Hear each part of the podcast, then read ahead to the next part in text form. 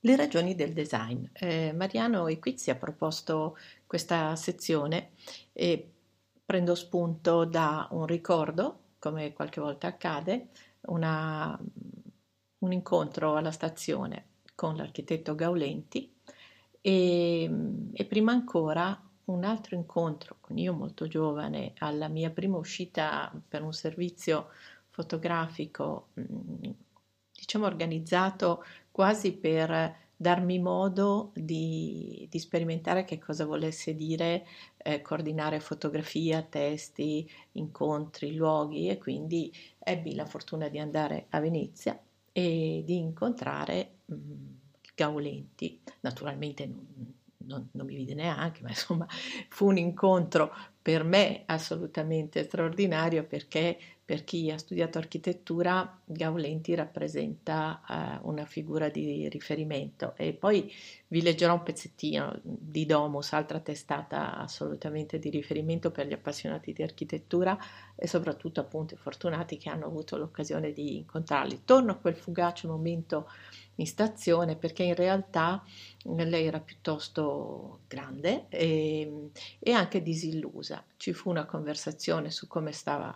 diciamo, svolgendosi il, ehm, il fronte progettuale in Italia, il fatto che si costruisse pochissimo, che non ci fossero cantieri, che ci fossero diciamo situazioni che non consentivano più a un progettista di avere delle commesse interessanti eh, se non passando molto tempo facendo riunioni o altri incontri o intessendo diciamo quello che poi diventerà un po' la regola generale per non che prima non si facessero no? naturalmente non è che erano campanellino e puffetta però non così come poi si prospetterà da, dal 2000 in avanti assolutamente indispensabile per qualsiasi commessa significativa Chia- ma ma perché arrivo a Gaulenti? Perché anche qui una settimana fa vado a un mercato dell'antiquariato e eh, incappo letteralmente in una delle icone più, più, note anche a chi magari non lo riconduce a lei come mm, progetto, come, come design,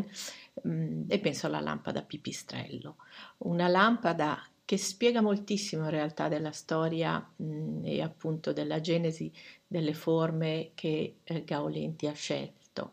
E, e, qui sì, torno a questo articolo di Domus e mi permetto di leggerlo un po' per capire che cos'è il Neoliberty e, e, e come nasce eh, que- questa dimensione, diciamo, progettuale. Allora, intanto cominciamo col dire che Gaulenti nasce nel 1927 e comincia la sua carriera da progettista in un momento di evoluzione del panorama architettonico, esce dal Politecnico di Milano e si avvicina a un altro vero mito per tutti gli architetti che è la rivista Casabella Continuità, che allora era diretta da Ernesto Nathan Roger. Mm, di Ernesto Nathan Roger eh, ricordo che io mi attaccai subito a questo aneddoto, si diceva che eh, nel gruppo del PPR eh, lo tenessero un po' lontano dai rapidograph perché macchiava, macchiava. Voi sapete che quando non c'era il CAD, quando si progettava in un altro modo, il rapidograph era una, un elemento di attrazione per quelli bravi a usarlo, i precisi, e un, una disfatta, una caporetto costante per quelli che con la manualità o con la precisione o con la vista, nel mio caso mettevo insieme tutte e tre, non andava proprio a nozze. Quindi quando avevo letto questa cosa che insomma lo tenevano un po' così eh, perché macchiava i fogli, mi sono sentita subito ringalluzzita. Però vabbè, torno Ernesto Nathan Roger, che eh, in qualche modo era anche una figura di riferimento proprio teorico, lo è stato poi anche negli anni successivi. E poi non dimentichiamoci che mh, lavorò anche con Giuseppe Samonà.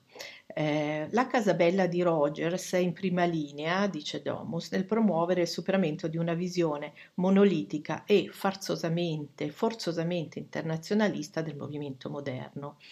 Eh, Rogers infatti si rivolge alla storia e al contesto, alle preesistenze ambientali come riferimenti indispensabili per il rinnovamento dell'architettura.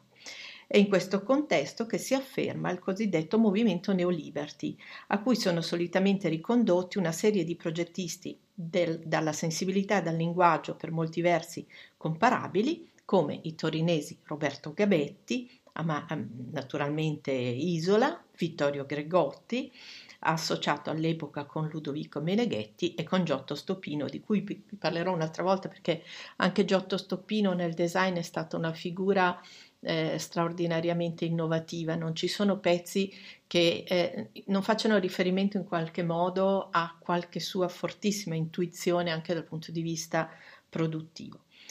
E ehm, torno un attimo a, a, a, questa dimensione in cui Gaulenti si dichiara eh, interessata a progettare le differenze piuttosto che l'omogeneità. E poi ancora negli anni 50 Aulenti eh,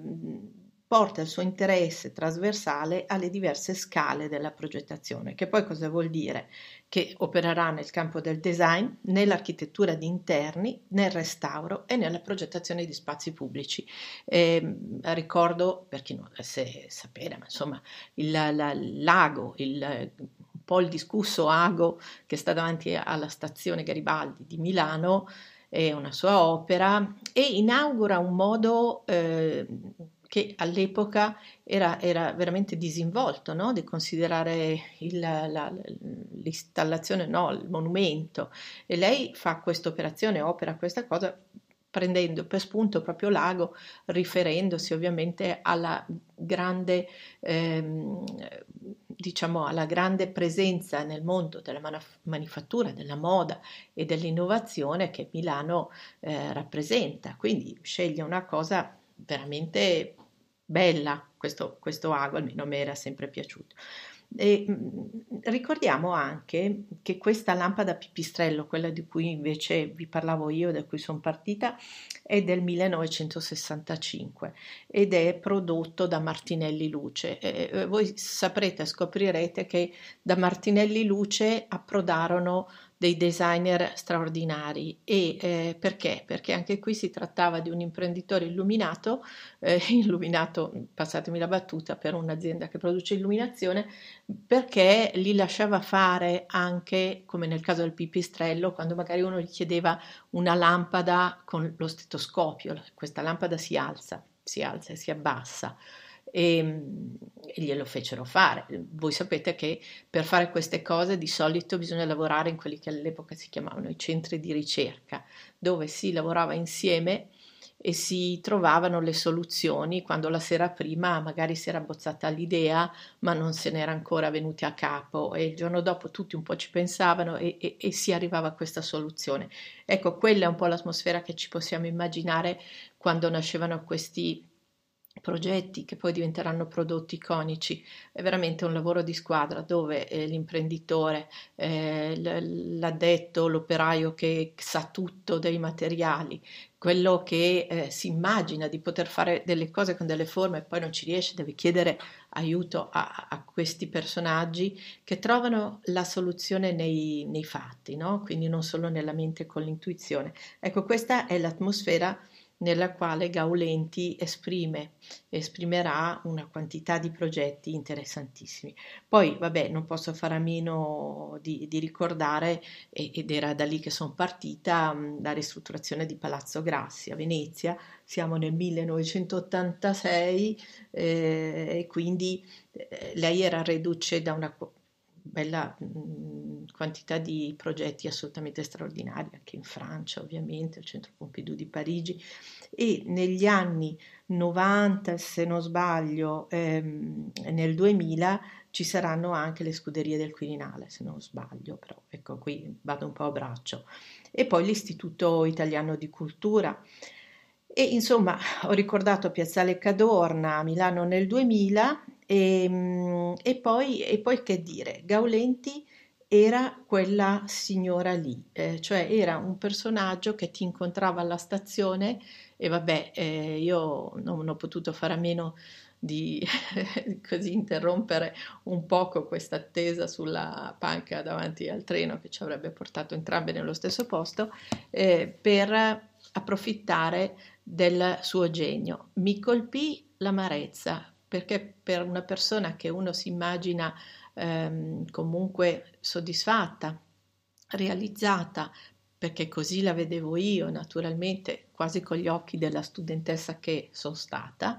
ehm, lei si vedeva che aveva ancora probabilmente molto da raccontare e molto da, da, da, dire. Quindi le ragioni del design io ce le vedo benissimo in quegli occhi acuti, vispi e quei gesti misurati come le sue parole. Un ricordo di Gaulenti, Rosana Brambilla.